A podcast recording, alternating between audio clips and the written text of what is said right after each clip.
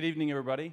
Welcome to the Harvard Kennedy School and the John F. Kennedy Jr. Forum. My name is Trey Grayson. I'm the director of the Institute of Politics. We're really glad to have all of you here with us this evening uh, for our uh, interesting speaker who's been here, no stranger to Harvard, no stranger to the forum, uh, at least her second time in the forum. We're glad to have you back.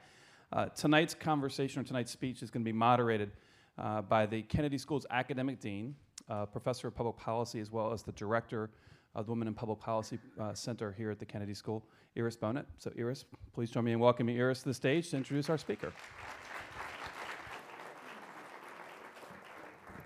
Thank you very much, Trey.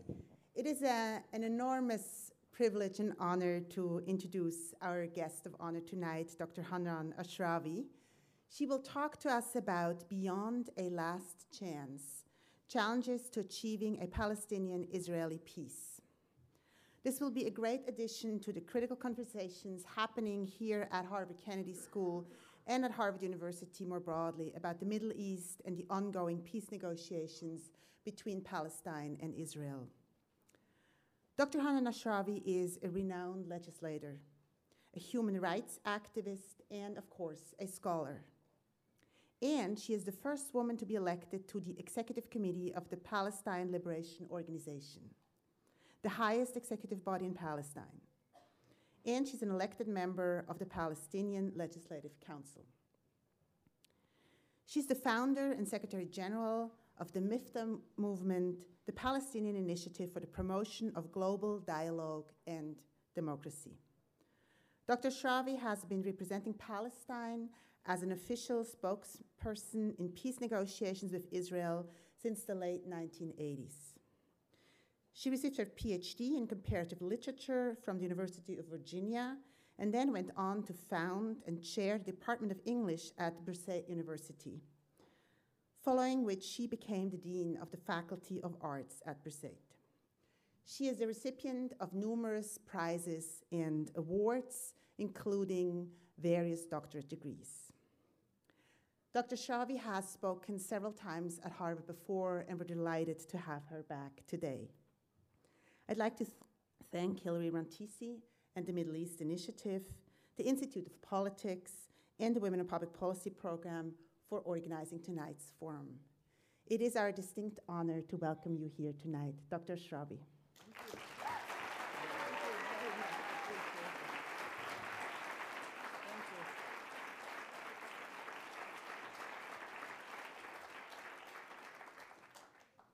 Thank you very much. Iris. I think I have a long list of people to thank for getting me here. And it is my distinct pleasure to be among you again.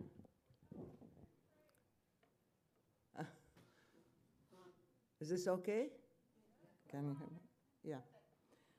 Okay, and uh, I would like to thank Iris uh, Bohnet, for, of course, first of all, Trey Grayson, Carrie Devine, and Hilary Rantisi, who was tenacious enough and stubborn enough and persistent enough to get me here over all these years. And I said she has something in common with uh, John Kerry these days. I also tell the Harvard students that they must be gluttons for punishment because every time they come to Palestine, they have to have a long meeting with me. And they showed up today and they're showing up this evening as well. So I guess that's the nature of students, inquisitive and persistent as well, right? So I'm glad to be here. Uh, if Palestine cannot come to Harvard, I've discovered Harvard comes to Palestine, and it's been doing that habitually.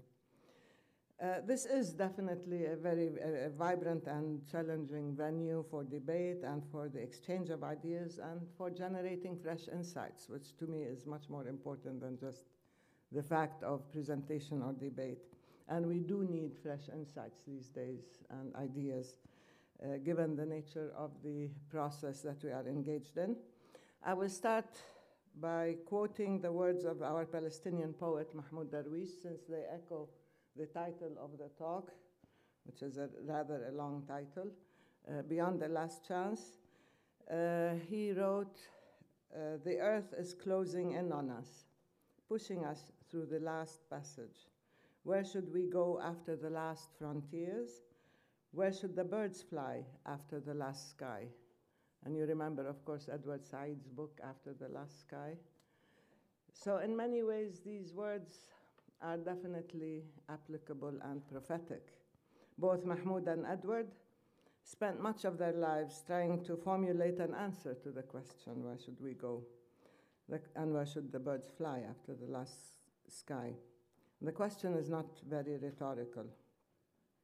And the Palestinian people as a whole, in fact, have been engaged in a quest beyond the last frontier and after the last sky. And today we are trying to answer a question together is there a chance beyond the last chance? Because conventional wisdom is that John Kerry's initiative is the last chance for peace. Uh, but is it? Anyway, this is something we can uh, discuss together. Is it the last chance to achieve the two state solution, Palestine Israel? And uh, it seems to me matters are coming to a head now after all these years in which uh, we invented and, and we created so many different types of negotiations since 90, the late 1980s and 1991. I always say that this is the greatest creativity we had. We, we negotiated proximity talks and uh, direct talks and indirect talks and exploratory talks and bilateral talks and multilateral talks and we ended up with epistolary talks where we exchanged letters and so on. And now we have intensive talks with John Kerry sort of going back and forth. He's home today, so uh, and I'm missing a couple of meetings I should be in, but it's okay, this is more fun. These talks that we are engaged in have been plagued by several uh, obstacles, flaws, and adverse conditions.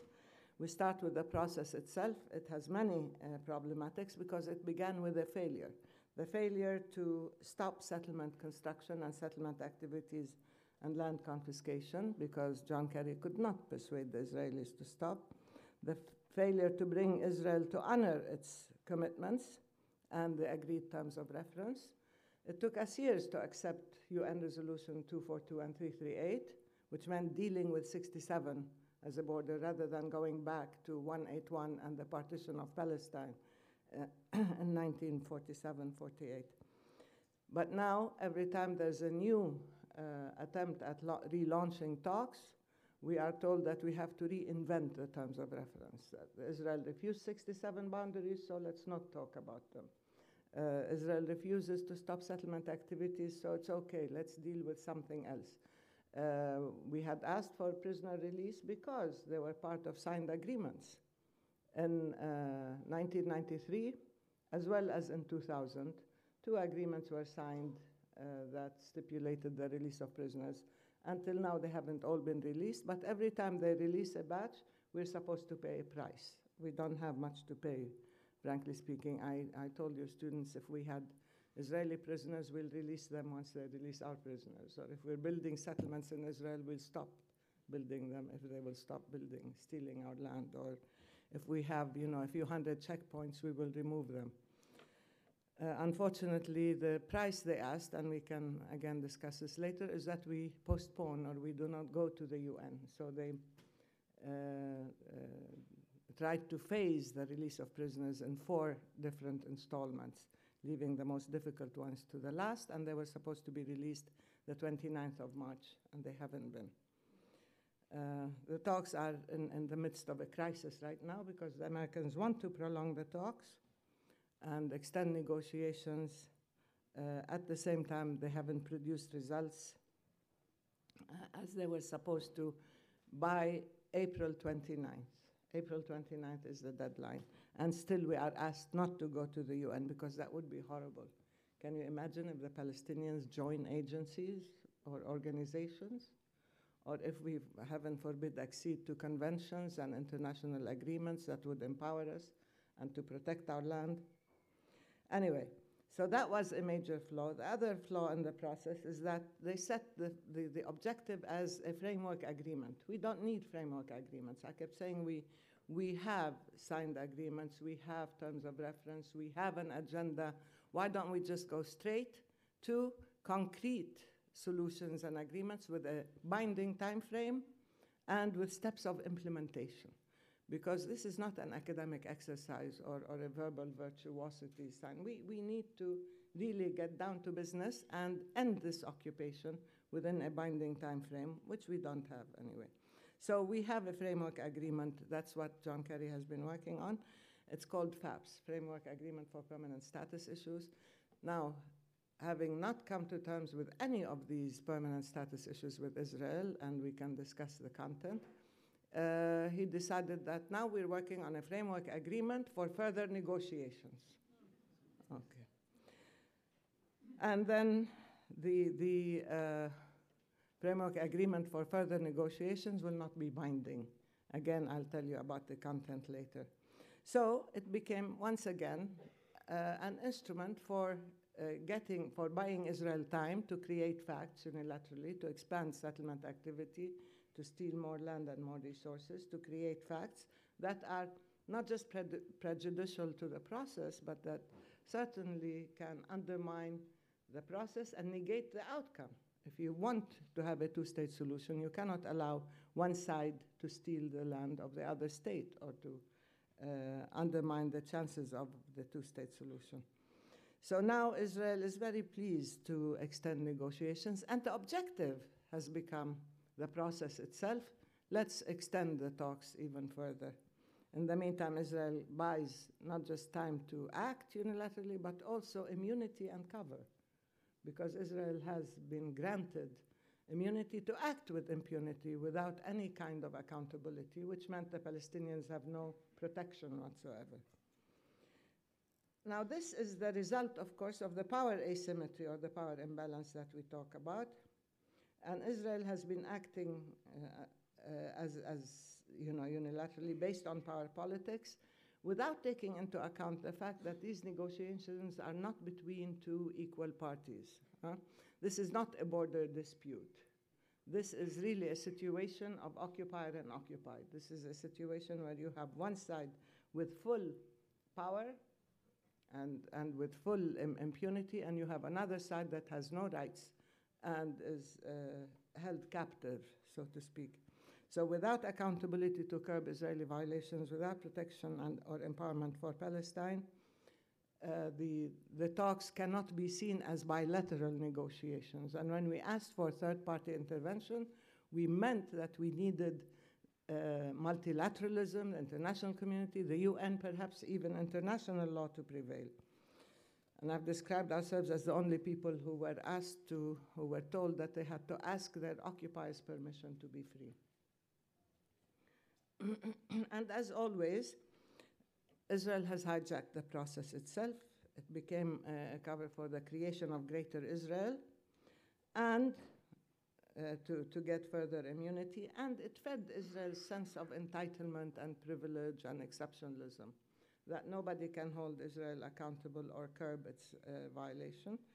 And since the, the process began, this latest process began, there has been serious escalation in violence in settlement activity, in annexation and transformation of Jerusalem, and in, in uh, uh, the use of live ammunition and other provocations. So this flawed framework agreement is not just flawed because it's, once again, it's discussing principles and so on, but it is flawed because it came to be a self-negating process in the sense that the Americans will come up with a, with a statement, hmm, a draft framework agreement. It is not binding, and each side can express its reservations. Uh, so let's take Jerusalem, for example. The framework agreement will say uh, uh, the Palestinians aspire to have their capital in Jerusalem, which is a colorless, meaningless, tasteless statement because we can aspire to many things, as I told you today, but it doesn't mean that's a reality. People aspire. And in Jerusalem, Israel has redefined Jerusalem, expanded Jerusalem, so you could pick any suburb in and around Jerusalem to say that's your capital, but not the real Jerusalem. So that's the American position. the Israelis will say Jerusalem is off the agenda, even though it is one of the five, now six, uh, status agenda items. It doesn't want to discuss Jerusalem at all. That's an example. So the Palestinians, we will say clearly that East Jerusalem is our capital. Now, who's going to decide? The Americans say no, they, they recognize that we aspire. Later on, they said we seek. The Israelis say no, not at all. And the Palestinians say Jerusalem is our capital in accordance with international law.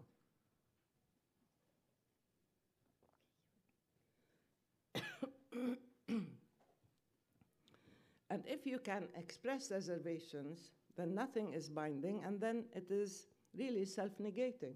It's meaningless. Why have it?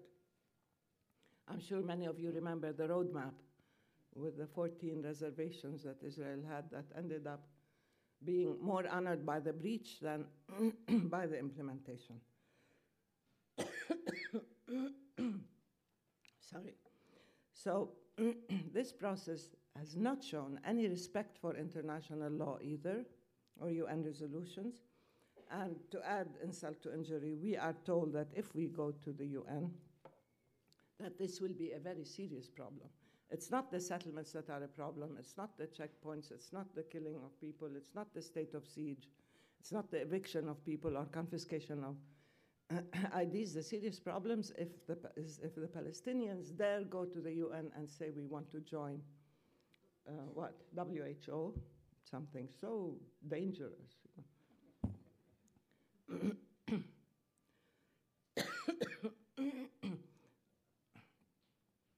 Another problematic is the configuration of the parties or the participants, the whole situation. I don't know what happened. Is there something I'm allergic to here? Anything synthetic in the rug?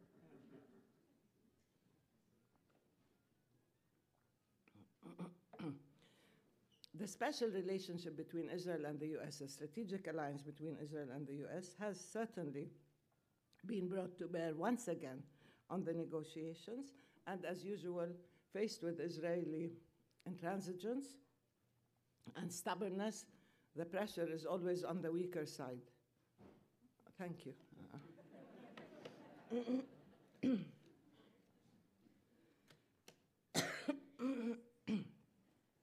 so it's the Palestinians who are being threatened now that if we go to the UN, we will lose uh, the, the support of Congress, we lose funding, uh, that even Europe will. You asked me to say this today. Yes, people don't know about this. That we're, even Europe will not uh, support us, although Europe has been uh, quite positive in terms of its support. Even the Arab world will not.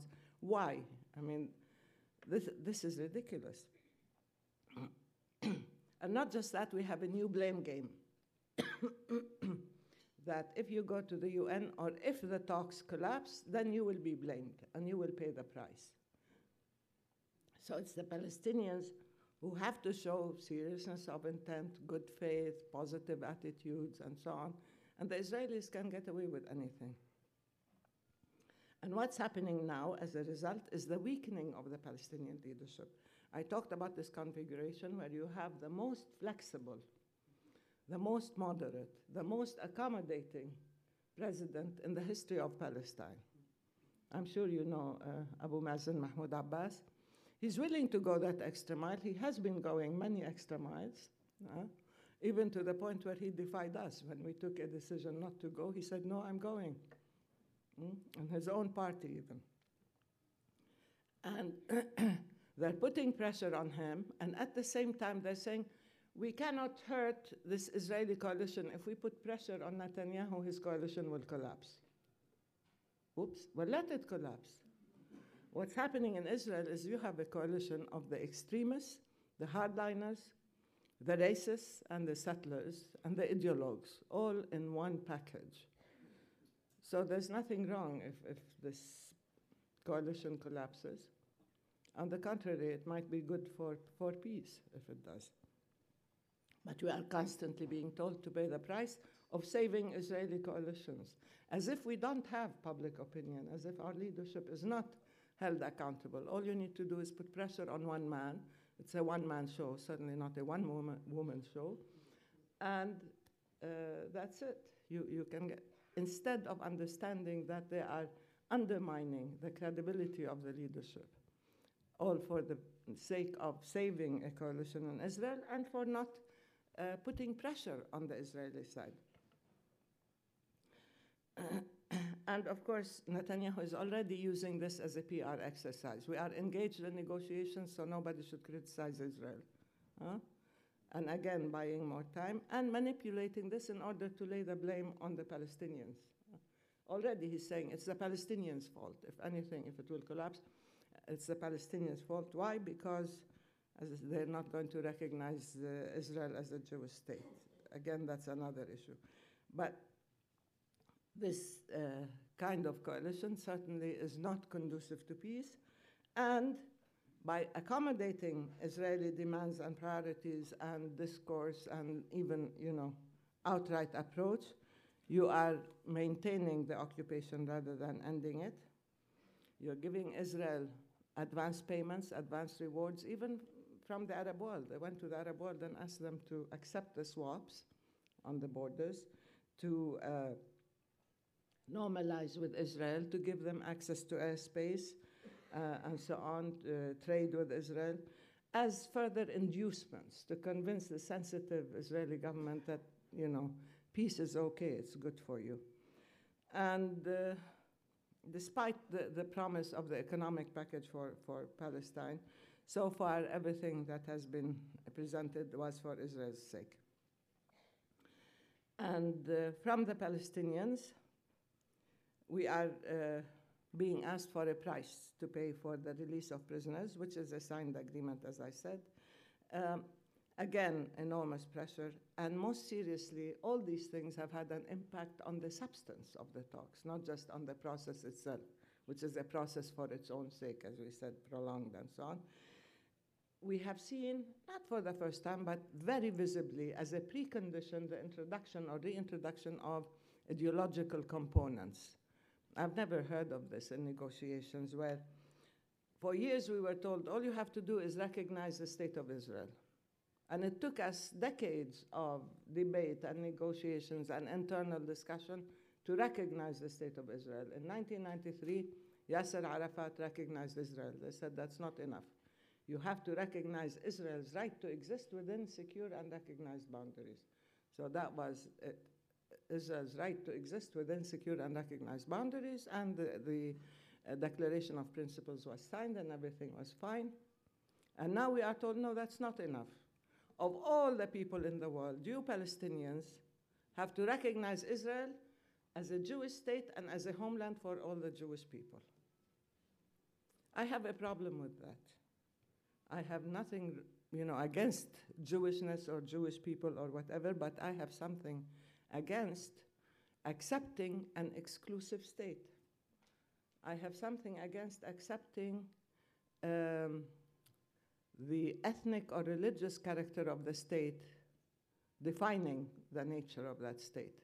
We have been busy as Palestinians trying to convince the world and, and everybody in Palestine that we want a tolerant, pluralistic, inclusive, democratic state.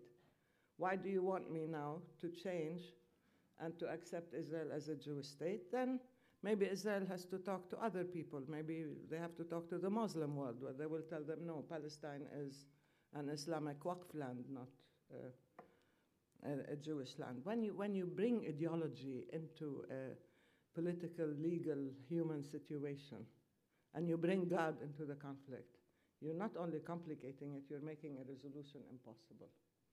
It's not just that, but the implications for the Jewishness of the state are important to us because it's a question of narrative.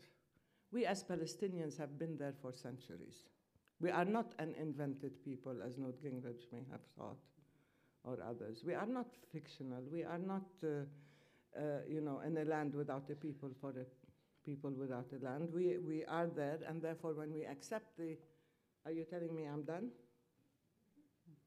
Still two minutes? we can talk about the implications for the refugees, for discrimination within uh, Israel, for Palestinians who are non Jews, and so on. The other problem is the security based approach. When you define any peacemaking initiative on the basis of security, and especially as defined by Israel, it means you have to have troops stationed there. And under the guise of security by giving Israel everything it wants in terms of security. It means Israel will maintain control over the borders, crossing points, airspace, territorial waters, and so on, insists on having its troops there. So, what have we done? It means that we have redefined, reorganized the occupation, but with Palestinian acquiescence. That is not liberation, that is not statehood, that is not sovereignty. If Israeli security becomes the, the uh, introduction, the framework, and the end all, as defined by Israel by military means, then you're not going to have peace. Uh, this is not, uh, this is the 20th century. You do not need to place your troops in order to have security. For, uh, they need early warning and early warning stations, and I don't know what. I told them this is not the age where you have, you know, cavalry and infantry and so on. You have satellites and, and you can see everything that's happening. So for security, you don't need. Otherwise, you use that logic, then you have to go and occupy Jordan, and then you have to go occupy Iraq, and then you have to go to occupy Iran. That's the only way to get security if you follow that military logic. But in the meantime, the Palestinians have no security human, uh, economic, territorial, cultural, historical, everything. Anyway, that kind of security is certainly inconsistent with the requirements of peace. And it, it, stems from the, the mistaken notion that if you fulfill all of Israel's requirements and needs on security as it sees fit, then they will be more flexible on other issues. Along with that, you have the performance based approach in which the Palestinians once again are on probation. We have to demonstrate that we deserve freedom. So the Israelis are uh, judge, jury, and executioner. They decide whether we have uh, demonstrated really uh, the ability to safeguard Israeli security. That makes a mockery of any timeline, it makes a mockery of any agreement. Again, the permanent status uh, agenda has been manipulated. We can talk about all of them, whether Jerusalem or settlements or borders or refugees, which Israel wants to remove off the agenda, or water, or uh, what I call security. So when we asked the Americans, can you tell us for sure that this process will bring about an end to the occupation and will bring about the Palestinian state, and when? There was no answer. They couldn't. So, what are we negotiating in that case? And why are we negotiating, basically? At this point, the US does not want to admit failure. And therefore, as I told the students, the most likely thing is that we will see, we will see it end with a whimper and not a bang, because they will prolong, they want to extend the talks. This has become an objective again. Not what is the substance, what are the issues, not what is the timeline, not whether there will be freedom and statehood and dignity for the Palestinians, but can we talk some more? Can we extend the talks uh, some more? And that would be a, a, serious question, a serious issue with, with the ramifications for the whole region, because a breakdown in Palestine will, by necessity, lead to a breakout of violence and extremism throughout the region. And I don't think it's in anybody's interest. Uh, the current dynamic certainly is not conducive to a two state solution as we see it disappearing and we see a sort of one state, de facto one state solution emerging. Again, we leave that to discussion. In terms of context, whether regional or global, we see the Arab world in transition, a very painful, unpredictable, and destabilizing transition. Probably the emergence of a new Cold War. Uh, and we see blatantly the use of double standards when it comes to violating other people's lands and sovereignty, but when it comes to Palestine, no. There are, again, a new reformulation of the agenda. I, I, don't want to go into that, whether this is one land, two states, whether uh, we're looking into other options like uh, uh, having the UN convene an international conference or maybe even placing Palestine under protection for a period. We're trying to think creatively because if we follow this current dynamic, uh, by necessity, it means we're going to have a serious breakdown. We need internally to work on our own reunification. We need to work on re-legitimizing our political system through elections.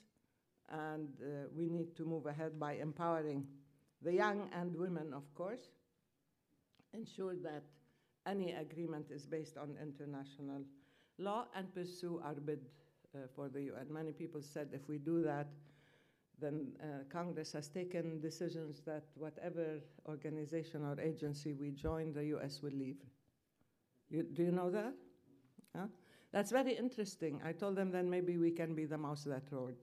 Let's join all the agencies and let's see if the US will isolate itself and will leave all the agencies. The way it stopped paying its dues at UNESCO, so they lost their rights to vote.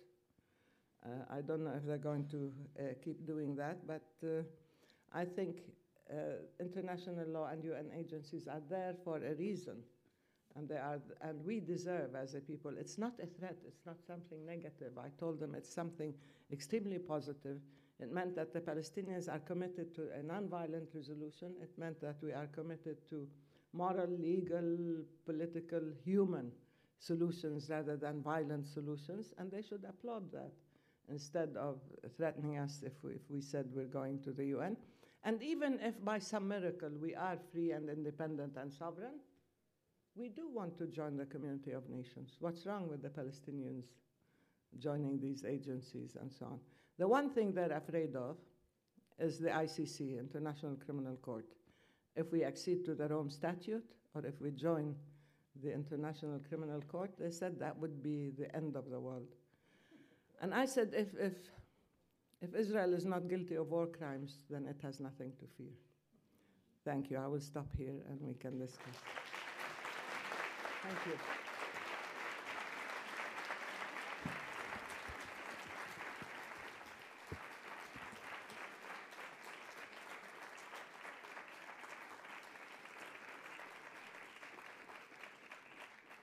Thank you very much, Dr. Ashrawi, for your remarks. Uh, we're now opening for questions. As you know, um, you probably all know the rules of the game at the Kennedy School. Please introduce yourself with your name and do ask one question and one question only that ends with a question mark. We will start right here.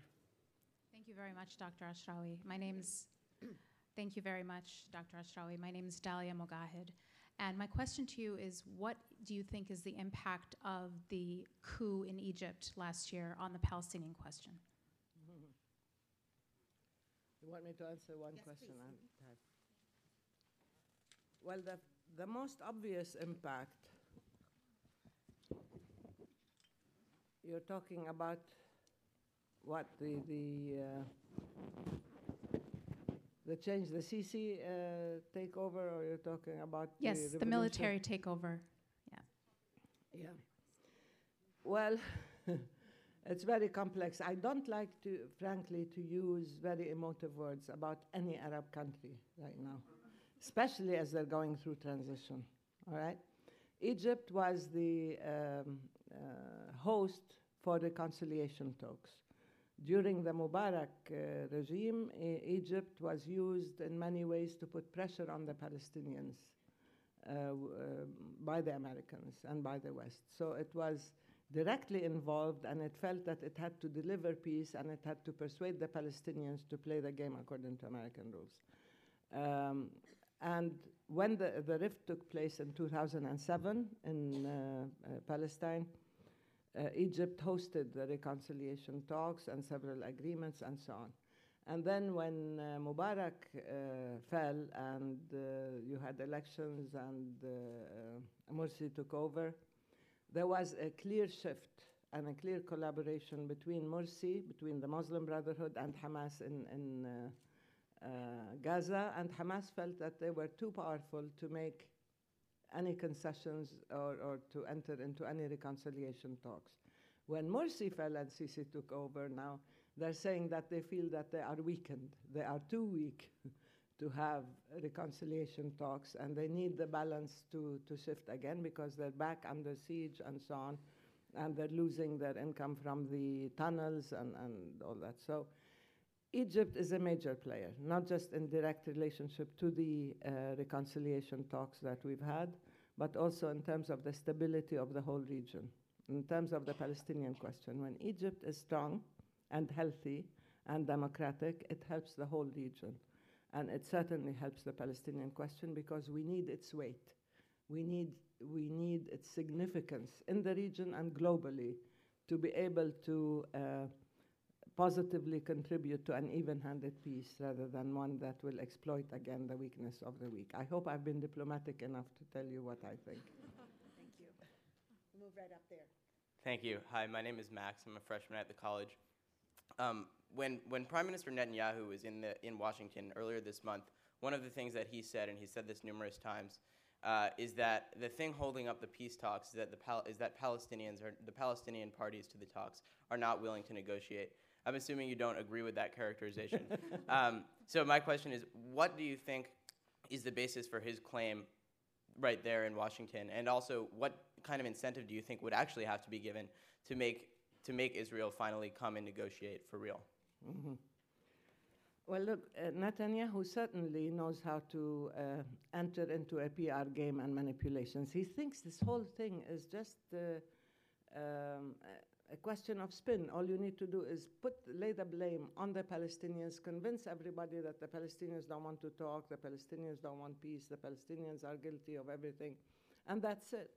But he doesn't know by doing this, you are evading not only the real issues, but you are trying to escape your responsibility for scuttling the talks. And a lot has been uh, has happened, such as the settlement activities that I talked about, the, the stepped up, escalated uh, campaign of uh, uh, the, the ethnic cleansing of Area C and of Jerusalem as well, the uh, building of more and more um, uh, illegal, uh, not just settlements, but infrastructure and so on throughout the West Bank and in Jerusalem.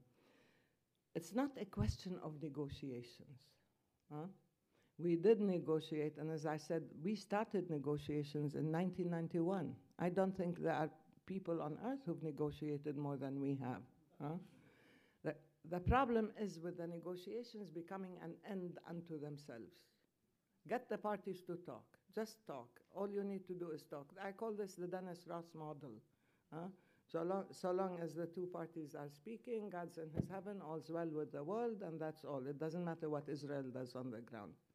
It doesn't matter that you are destroying the very objective you are talking about.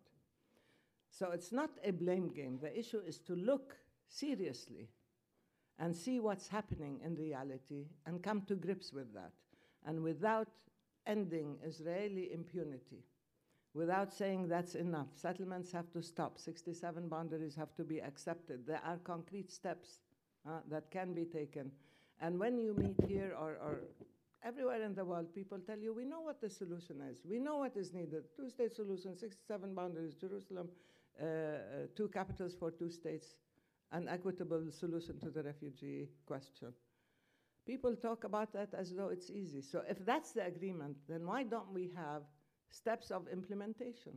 Why don't we end this occupation? Why don't we dismantle, as per the, the roadmap, uh, dismantle the settlement outposts and stop settlement activities for whatever reason they said? Why don't you reopen the Jerusalem institutions that you closed down? Why don't you stop all the violence and so on? The, the thing is, there is a willingness to deal with Israeli noncompliance as uh, an issue of persuasion and rewards and positive inducements. And then, when Israel doesn't cooperate, as I said, you put pressure on the Palestinians. And it becomes then a public game of who, who is to blame. The real issue is reality on the ground. Whether there is international law, whether there are signed agreements that should be honored or not, these are the real issues. And that's what we're holding on to. Mm. So, if we extend the talks, why? Now, Kerry is at home, everybody's talking about tremendous pressure to extend the talks beyond their deadline, which, was, which is uh, April 29th. He said he might try to convince the Israelis to release more prisoners. But they have an endless reservoir of prisoners and violations. uh. They have already more than 5,000 prisoners in Israeli jails, and every day they arrest Palestinians. Every day they arrest scores, if not hundreds. So what do we have to pay the price every time they, they will release some prisoners? And generally they release the ones whose term has come to an end. And now there is talk that the U.S. might consider the release of Pollard in, uh, in order to convince Israel to release prisoners in order to extend the talks. It's, it's amazing. I mean, how far the U.S. is willing to go to reward Israel in ways that would violate its own laws and its own national interests. Actually, even accepting the Jewishness of the state violates your constitution, but that's another issue. So, um, what does it take? It doesn't take more negotiations. It just takes changing this dynamic, the, the courage, the political uh, will, the backbone to stand up to any violation, to hold everybody accountable, to deal with that in a serious way, and to understand that it's not just a question of bringing the Palestinians to accept whatever Israel wants, or as we, we've been hearing lately, keep Netanyahu on board. On board what? I mean, if it's a sinking ship, nobody should be on board. Anyway, that's where we are now. We need just compliance, we need respect for international law, and we need parity, equality of rights. Nobody has more rights than the other. Hello, my name is Oded. I'm a master's student here at the Kennedy School. Uh, thank you, Dr. Ashrawi. It's not so often that an Israeli gets to hear a Palestinian leader. Um, we my used question- to. My question is Do you see the PLO as a democratic movement? And if so, do you still see it as representing the Palestinian people after losing the election to Hamas several years ago? Mhm. Uh, it, it was Fatah that lost elections to Hamas. Hamas, uh, the other PLO components got very few votes. Actually, we got very few seats.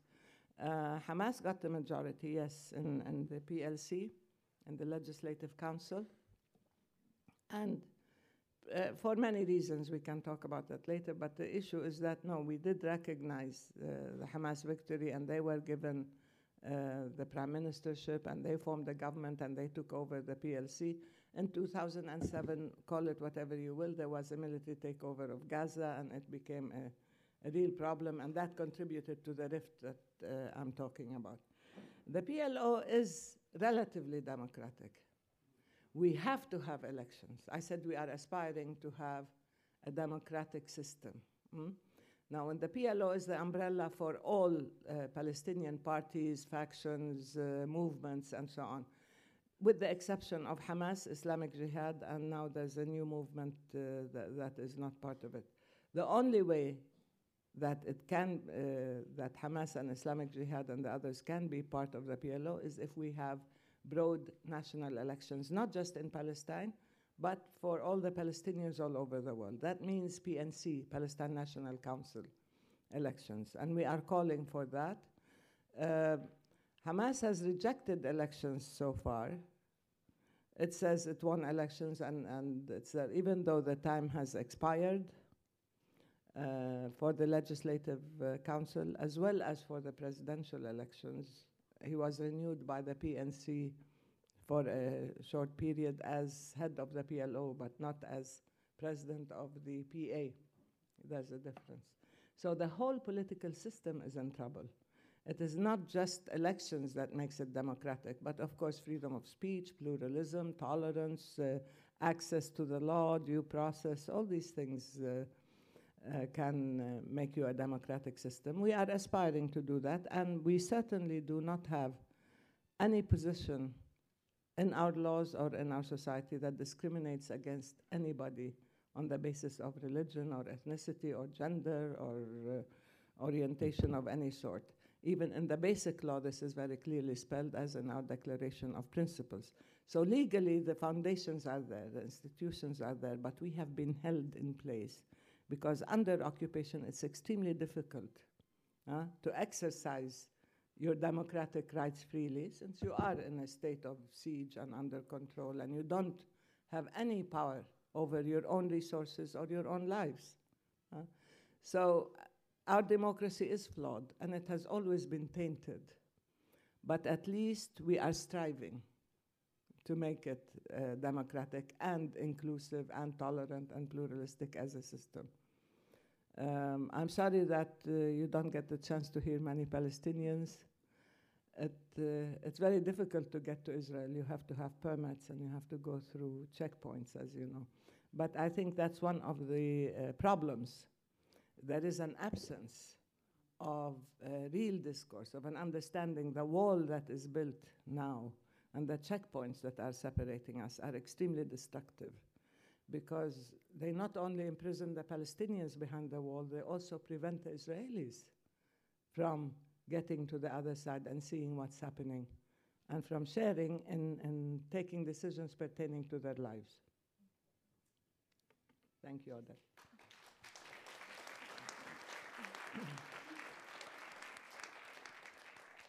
Salam, Dr. Ashra- Ashrari. Um, my name is Nancy. I'm a freshman at the college. My question is um, you said that um, framing the negotiations in terms of security problematizes the possibility of any real um, solution, and I absolutely agree.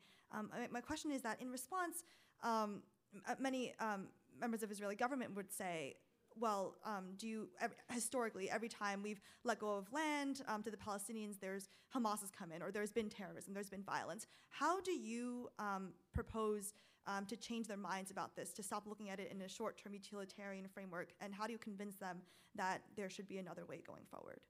Yeah.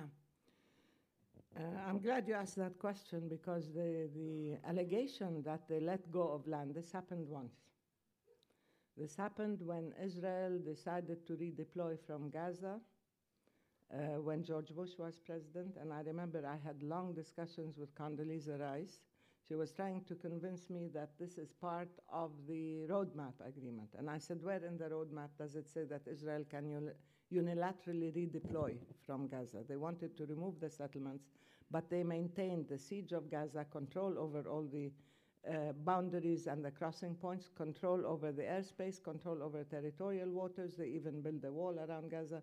And they were shelling daily. So they reinvented a new type of occupation, which is you have all the power, all the military power and security control, but no responsibility.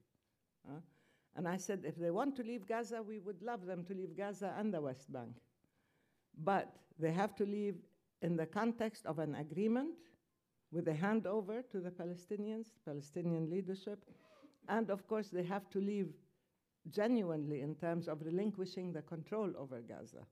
And they have, if it is part of the roadmap, then they have to start evacuating the settlements in the, in the West Bank, not demand payback in the West Bank. Mm. They turned Gaza into a massive prison. I'm, I'm sure you know it's, it's a tragic place. It's a place of, of abject misery, and it's under total siege, and it's being strangled and so on. And then they start complaining that there is violence coming from Gaza. The thing is, the thing is, this is not a way to get security. Security has never been a prerequisite for peace. Peace is what brings security. When you are dealing in such a way as to provoke further conflict and violence, when you have a situation of tremendous injustice, you cannot say my victim has to lie down and die quietly, otherwise, he or she proves that they don't deserve peace. Hmm? No, peace is a basic right. I don't talk about it as a luxury, I talk about it as the most basic of human rights. Your right to live in peace on your land, your right to, to live in freedom and dignity, to be recognized, your humanity to be acknowledged. Huh? And that means that Israel has to understand that it cannot continue to control other people's lands and lives and feel that it, it wants to be 100% secure before it comes to an agreement with its own victims. That's one. And the, the fact is, the security that Israel wants can come only if it has a genuine and a just peace agreement with the Palestinians. That's the only way, as far as I'm concerned. Not by acquiring more land, not by acquiring more control, not by getting more hardware and more weapons and so on. It doesn't need more weapons. We have nothing. We don't have nuclear weapons. We have, we have a few uh, security people who have uh, hand weapons, and I don't know what they call them, very, very, simple weapons, and they are only to keep public order. So, in a sense, the use of weapons, the, the over uh, supply of, of military, the uh, need to, to have boots on the ground, as you say, total control of Palestine, that's not going to produce security because it's the Palestinians who are the key to Israeli legitimacy. It's the Palestinians as victims who can say, now we have made peace, now we recognize Israel as a neighbor, not as an occupying power. And that's where Israel will get genuine legitimacy and genuine security through genuine peace, but not by continuing a policy of control, of aggression, of militarization, of injustice, and then hoping that, uh, and, and then saying we, we need peace, and if they don't behave in the way we want them to, then uh, they don't deserve peace. Um, that's, I think that's uh, my response. And they haven't relinquished land. They, they removed the settlements only from Gaza. Uh, they say there were 8,000. I think there were 4,000 settlers. But in the West Bank, you have close to 600,000, less than 600,000 uh, settlers. And uh, they control all the key areas in the West Bank. And they have superimposed a grid of roads and so on, and, and uh, clearly in, a, in an apartheid system. That's where the difficulty lies. Because Israel doesn't have any ideological attachment to Gaza and they viewed it as a security and military and, and uh, demographic threat. But it has an ideological attachment to the West Bank. And the language of ideology means if you think, if you consider these areas as being religious or, or as having religious significance to you, then you're using religion to impose sovereignty and control on other people's land. And I told them the last time this happened was during the Crusades. There were wars in our part of the world on the basis of religion. So you cannot have holy wars and expect to have stability and security. The issue is this is this can be solved. It's not even a conflict, it's a situation of occupation and dispossession. And it's what Ilan Pappé calls the displacement replacement paradigm. We know what the components are, and no excuses at maintaining control and more control and more military presence and so on will give you security. Thank you. Mhm. Thank you, Dr. Ashrawi. My name is Dina Shiroki. I'm a master's student at the Kennedy School. Unfortunately, my most creative solution for the Palestinians is campaign finance, but my question is actually on a different topic. I worked for UNRWA in Damascus recently, the UN agency that supports Palestinian refugees. Mhm. And I was wondering if you could talk about what these talks mean for the Palestinian refugees registered in the Middle East, I think 5 million right now. And if you can specifically talk a little bit about what the situation in Syria means for the 500,000 Palestinians living there currently. Mm. Wow, Syria is already a tragedy, and the Palestinians in Syria have been undergoing several compound tragedies. Um, look, these talks have to have, have to produce a just solution to the refugee question. I don't even call it a problem. It's a very, very serious issue. More than 5 million Palestinians are refugees, and UNRWA is the only agency that was set up particularly by the UN to deal solely with the question of Palestinian refugees. The Arab Peace Initiative proposed a solution based on 194, uh, which is the UN resolution that was adopted in uh, 1948. And 194 talks about the right to return and compensation for the Palestinian refugees, and not only that, but the acceptance of Israel into the UN. I don't know if you remember, was conditional upon Israel's returning of the Palest- acceptance of the return of the Palestinian refugees expelled in 1948.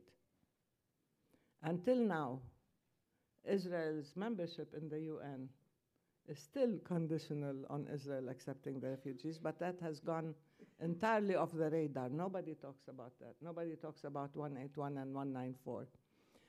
In uh, the Arab Peace Initiative, it talked about 194, but it talked about an agreed solution. In the um, uh, Clinton initiative, he talked about a humanitarian resolution.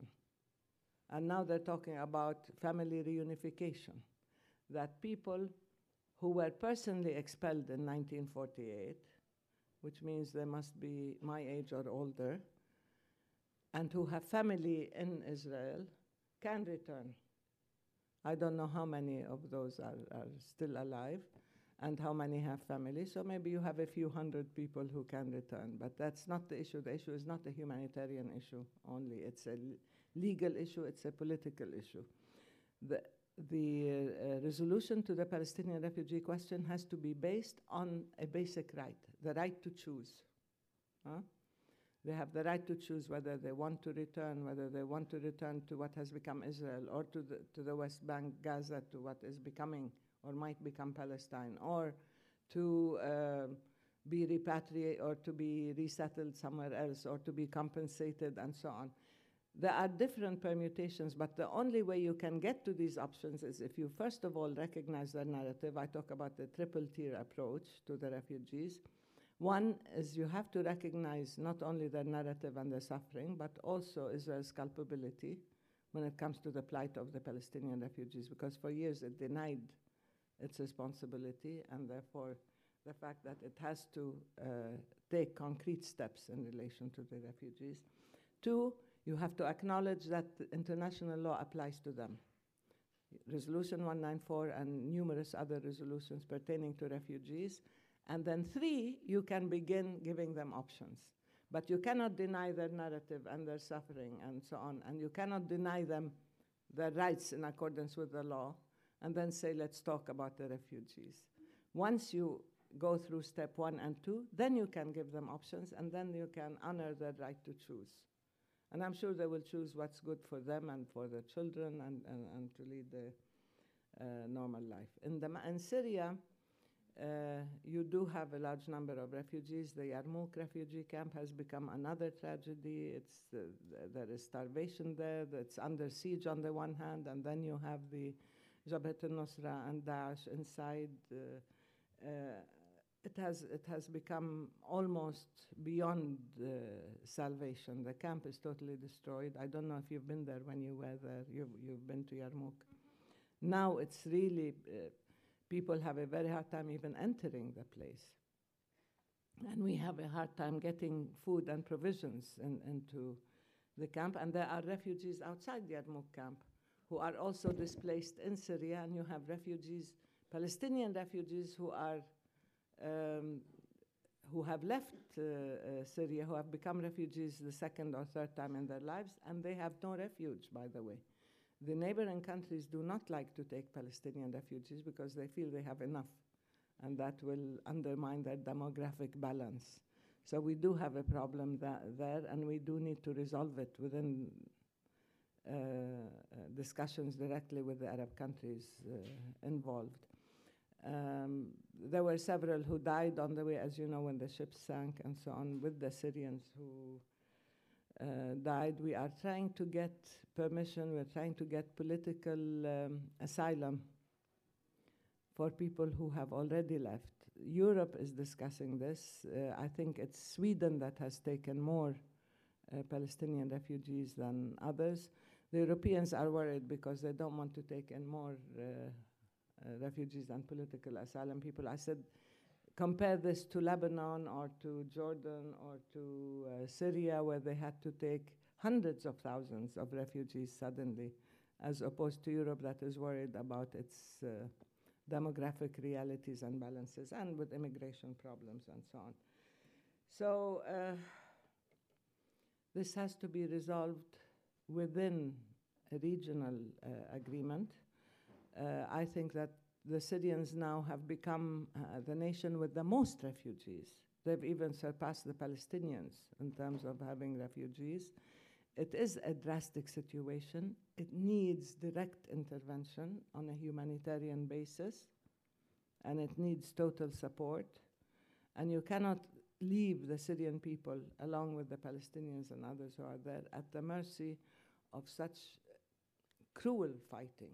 They are being targeted and they're paying the price. And people sort of skirting the real issues and not finding a real solution for, for Syria are only aggravating the humanitarian tragedy there. Thank you. Thank you, Doctor. After the spike in terror attacks against Israeli civilians that occurred post the Oslo negotiations, many of which may have actually been indirectly related to the PLO, how can you justify calling for Israel, the victim of countless terror attacks against its civilians, to come into negotiations without a clear security mindset and clear security objectives in order to guarantee the security of its civilians and its people. Did you, did you introduce yourself? Sorry? Did you introduce yourself? Yes, my name is Yoav Shaked, and I am a freshman at the college. Thank you. Uh, yes, you have. Uh, Palestinian violence, what you call terror, did not emerge out of the blue. It emerged as a result of a very negative, very unjust situation. So Israel cannot claim always to be the victim of violence and terror. There is violence practiced systematically by a state against the Palestinians. The state of Israel is guilty of in- captivating a whole people, of stealing their land and their resources and robbing them of their rights and devaluing their lives. That is a situation that is ongoing. Of course, the victim once in a while resorts to violence. We never condoned violence, and we never accepted violence against civilians. And we do not use long distance violence using planes and, and tanks and so on to shell people's homes. There are individuals who react, and I'm not justifying this, and they act violently to a situation that is inherently unjust and basically very violent. uh. The occupation is one of the most violent forms of aggression that permeates every aspect of your life, as is the expulsion of people from their ancestral homes and lands. So the whole situation is a situation of instability and violence that breeds behavior that is not normal. That's why you have to solve the real issues, not sit back and complain Israel is a victim, it's the subject, uh, it's been subject to terror. No, we can say the same, we can say much more than that, but that's not a competition over victimization. The issue is you have to solve the cause. And solving the cause we have accepted as a historical compromise to build the state of Palestine on 22% of historical Palestine. The Israelis should jump at the chance, so long as it's possible, or as it's still available. If that is rejected, if Netanyahu says, okay, what's mine is mine, I'll take 78%, and I'll see what else I can take of the 22%, that's not going to be a just solution or lead to security. How do you define security? I'm saying let's redefine security. Security does not come from a situation of injustice, it does not come from taking other people's lands or lives, it does not come from perpetuating this control over other people. That's a sure recipe for insecurity and for conflict. You want security, you have to have a just resolution. And you have to recognize that the Palestinians have equal rights. And the Palestinians have the right to their freedom, independence, and sovereignty, and they should not be left at the mercy of such a cruel occupation. That's the only way you can move ahead, and that's the only way Israel can feel that it has a place in the region, that it has been accepted. But by using all sorts of excuses and by demanding that they have security before, uh, from their victim, before they can even talk about peace, this is a mission impossible. Let's deal with the real issues, let's deal with the causes, and then the matter of security will fall in place. But controlling other people is not going to produce any kind of security. And building walls has been a failed policy throughout the world. Historically, also, it's been a failed policy. So it takes courage. I think it takes more courage to make peace than it does to just continue to use military means and more army and more control and, and so on. It's, it's easy to do that, but that's not going to produce anything for anybody. It will only perpetuate the injustice and therefore the instability and the violence and even extremism, because the language of ideology on one side provokes ideology on the other side. If your God says so, then my God says something else, as Walid Khalidi said. Okay. We have time for two more questions.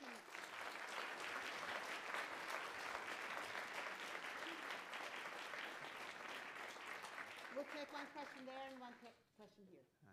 Hi, my name is Ben. I'm a sophomore at the college. Oh. Um, I had a question about your characterization of Israel's demand to be recognized by the Palestinians as a Jewish state. Um, you raised two objections to it, if I heard correctly. One was There are several. several, but two two main ones that I've heard most often, and one is that one that would be negating your own narrative, and two, the protecting Israeli Arabs. So the negotiations at hand are predicated on the idea of Israel recognizing a state of Palestine, which would be a nation state for the Palestinian people. At the same time, recognizing Israel would be recognizing a nation state of the Jewish people. Um, that's one. That's one issue. Yeah, it doesn't seem like there's yeah. congruity there. Um, The Mhm. second is just because you know right now there can be violations against Israeli Arabs.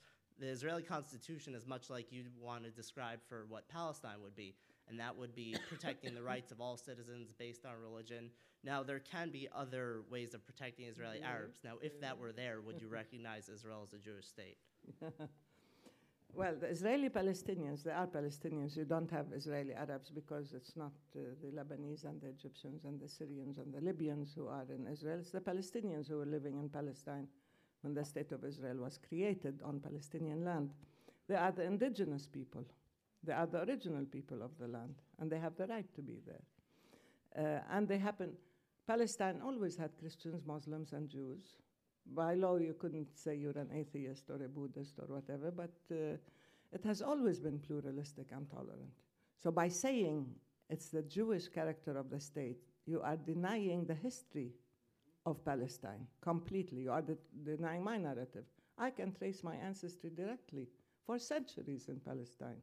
We are descendants of the first original Christians in Palestine. It's part of my identity. I'm proud of it. You can't tell me this is an exclusively Jewish state. I will not accept it in the same way as I don't accept Palestine as an exclusively Muslim state, for example.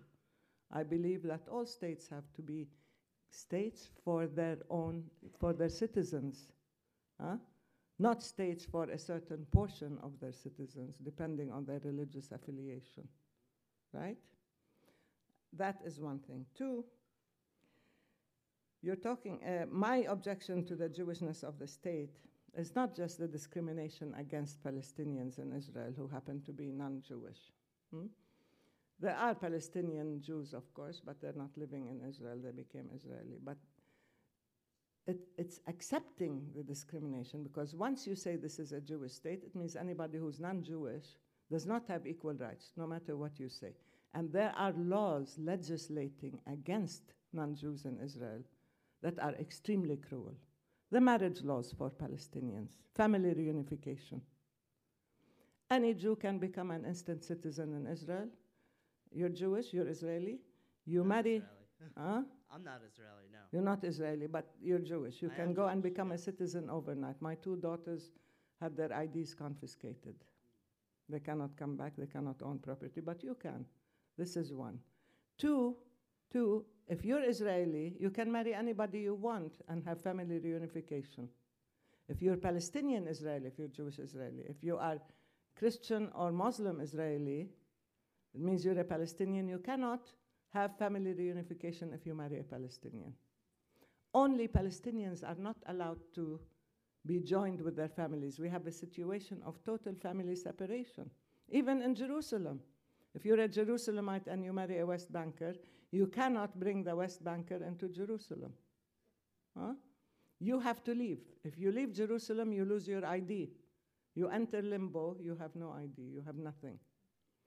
So there are laws that are built in, in addition to practices that are extremely discriminatory against the Palestinians who are non Jews in Israel. We will not support these laws, and we will not, not support discrimination against anybody in Israel or in Palestine or anywhere else. Now, there is no equivalence. If you say Palestine is the national homeland of the Palestinians, hmm? Of course, we were talking about 19th century concepts of states uh, today, this uh, over lunch. Palestine is, I mean, the, the West Bank and Gaza, which will become the state of Palestine, which is recognized within 67 borders as the, the state of Palestine. It is the homeland of the Palestinians, but it does not exclude the right of return of Palestinians who are not in Palestine. That has to be resolved separately. If you say it's the national homeland of all Palestinians, it means the refugees have no right to be anywhere else. One. Two, there's no equivalence between Jews and Palestinians. When you say Israel is the homeland of the Jews, then what? Is Palestine the homeland of the Arabs or the homeland of the Muslims? No, Pal- Israel is the homeland of the Israelis. That I understand.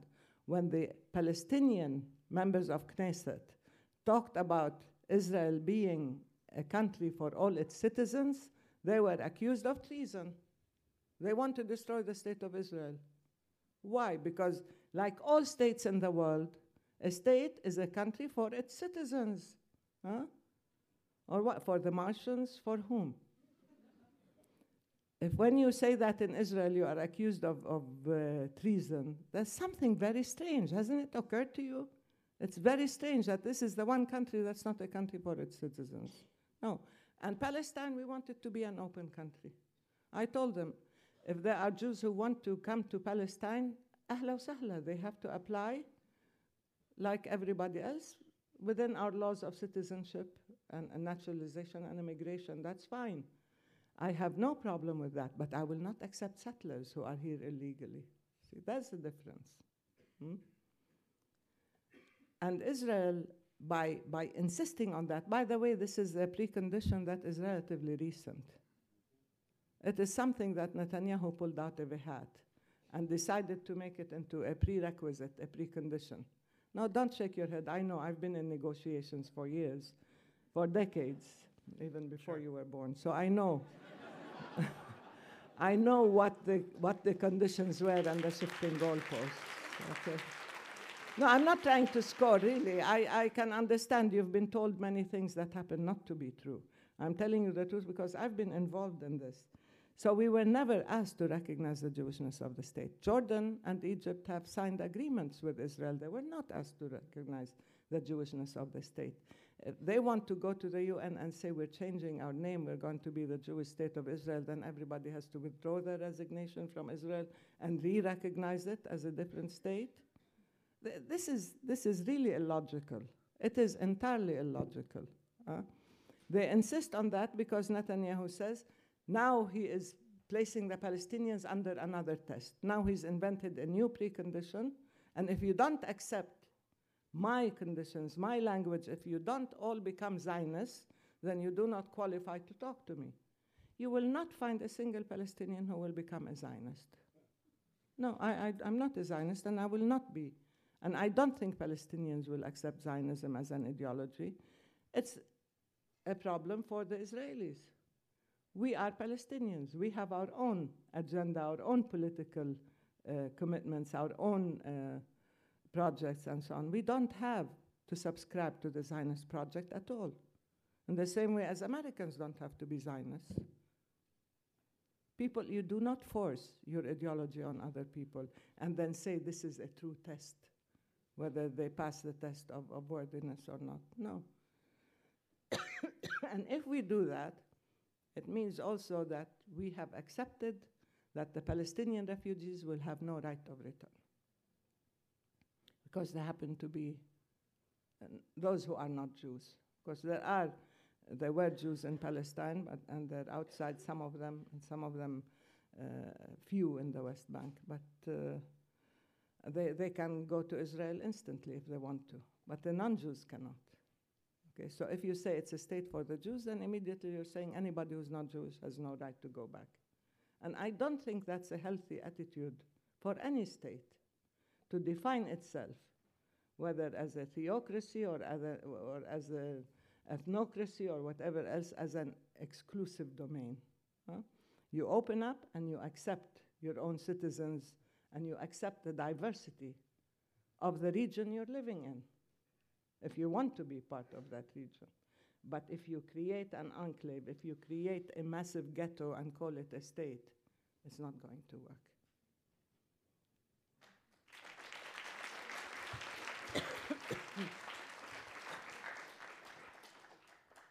Hi, good evening. Uh, my name is Sami Jitan. I'm a Palestinian American uh, from Nablus, also from your hometown.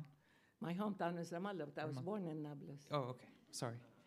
Um, so My father was a doctor. Every two years he was in one city, and so he has five daughters from five different cities. okay. Excellent.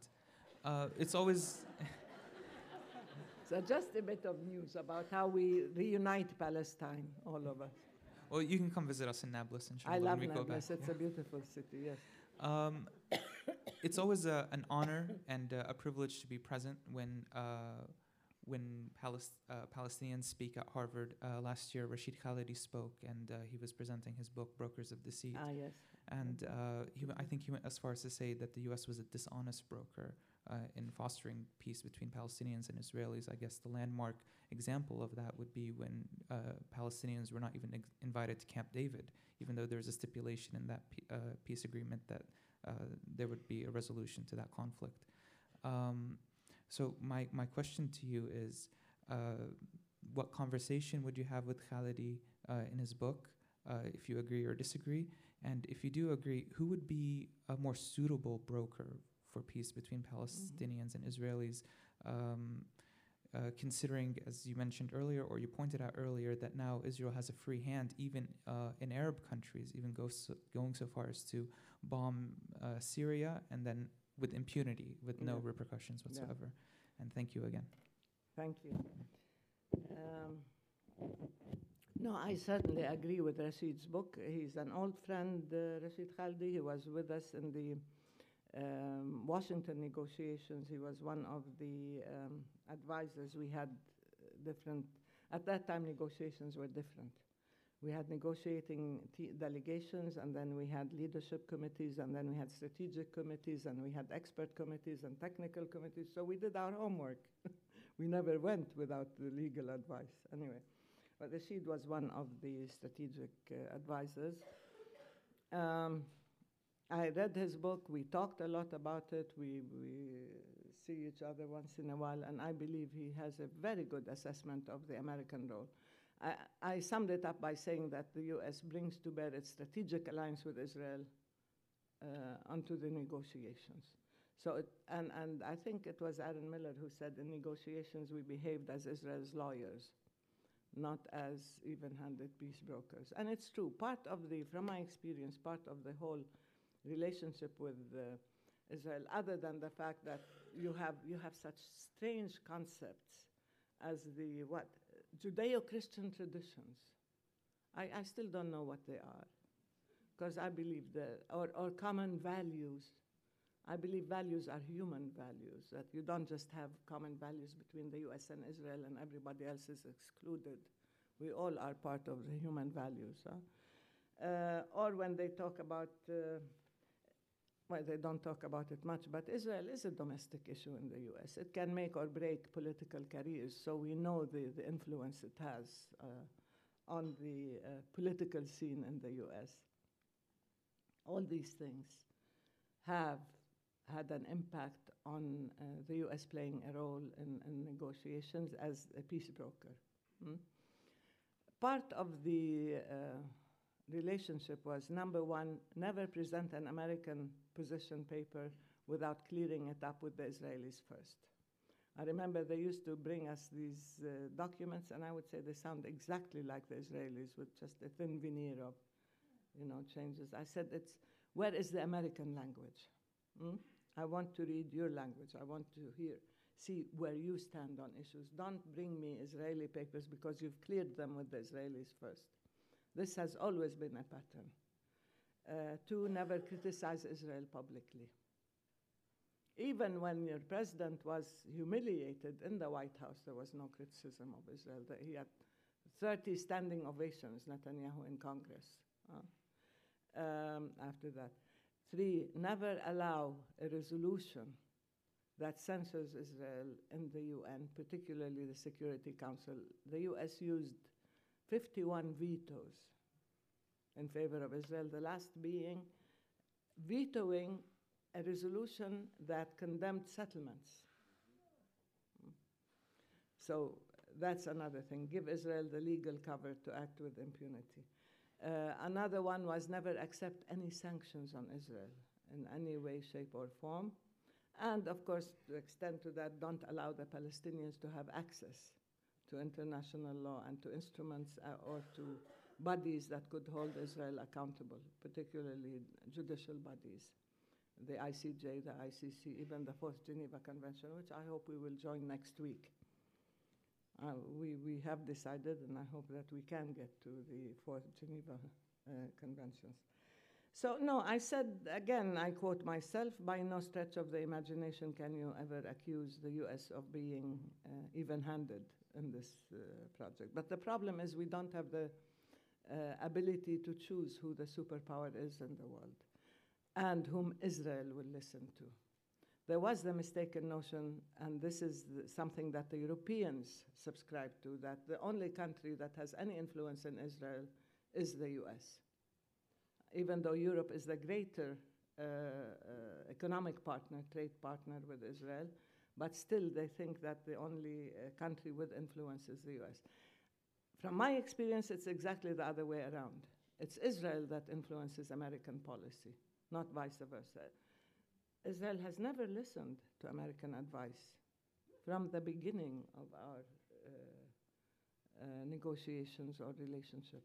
It's always is the American foreign, foreign policy is formulated with an eye towards Tel Aviv or what's good for Israel. Now there are voices even within Israel saying that there's a great deal of chutzpah in this, that we should probably go easy, that we shouldn't have such public uh, uh, declarations and pronouncements from officials, whether they are uh, Danny Danon or whether uh, Naftali Bennett or, or Lieberman or whatever, that we are really maligning the one country that's defending us and supplying us with, you know, funds and know-how and weapons and uh, technology and so on. It's the, the greatest ally.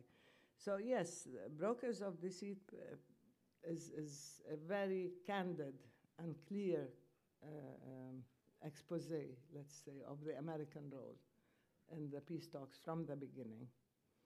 Uh, and therefore, he thinks that the U.S. should not be perceived as a peace broker, as an even handed peace broker.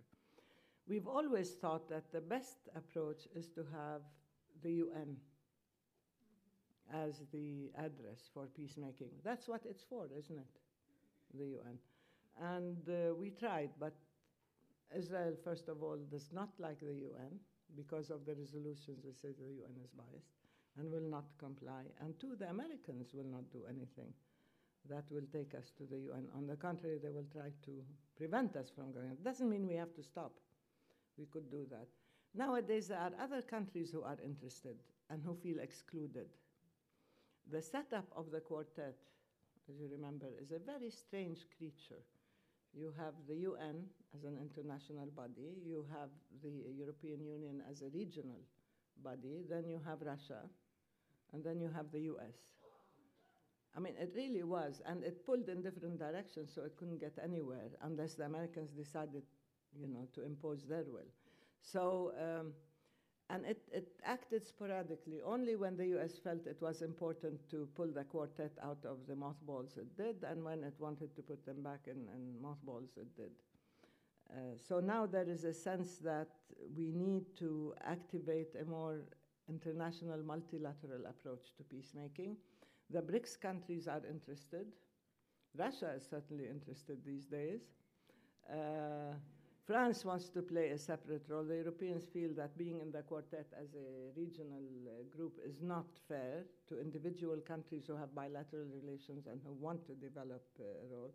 So we should look at different uh, uh, possibilities, and we have discussed this with the Russians for a while, with the French for a while, with the Europeans separately even though when you get them all together, then they say they don't want to work at cross purposes with the Americans. So um, I think I think an American monopoly is not the best approach to peacemaking, and I don't think that it is the American influence on Israel that has uh, uh, plagued the, the, negotiations. It's the other way around. The fact that the U.S. does listen to Israel and to nobody else. Dr. Ashrawi, thank you very much. Ah, thank you. Thank you very much. It's nice to be here.